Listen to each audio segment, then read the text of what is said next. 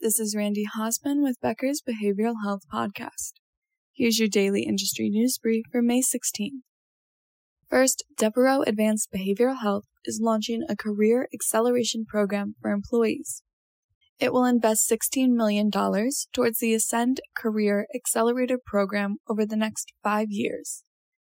The program provides support in four categories multi track career path and advancement opportunities, financial support for tuition and education costs, personalized career coaching, and dedicated mentoring and professional development. Full time employees in career aligned tracks will have tuition and education costs covered each year up to a certain limit. Undergraduates can get as much as $15,000, and graduates can get as much as $25,000. Student loan repayment will also be offered up to $200 per pay period for eligible full time employees. Part time workers can receive up to $100 per pay period. The program will use the National Public Service Loan Forgiveness Program where applicable. The program's goal is to improve the behavioral health worker shortage. Second, Georgia residents can now get psychiatric advance directives with instructions for care if experiencing a behavioral health crisis.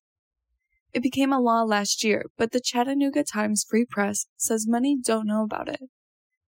The directive is designed to give people independence, make decisions related to treatment, and name someone who can also make treatment decisions if a person is no longer in control of their behavioral health.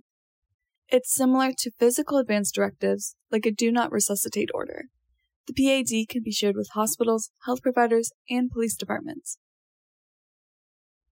Third, New Jersey Governor Phil Murphy is signing a bill that will permit mental and behavioral healthcare providers to operate within emergency shelters for people experiencing homelessness.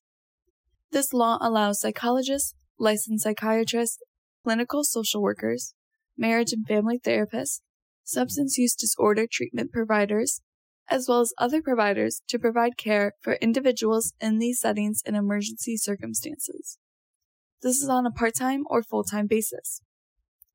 These behavioral healthcare services are not mandatory. However, if they are offered, they must be available to any resident in the shelter in need of services. The services will also be required to be provided at a private location within the shelter. Thanks for listening. Do you want more of the latest info on behavioral health delivered directly to your inbox? Subscribe to the Becker's Behavioral Health Report e newsletter on our website at www.beckersbehavioralhealth.com.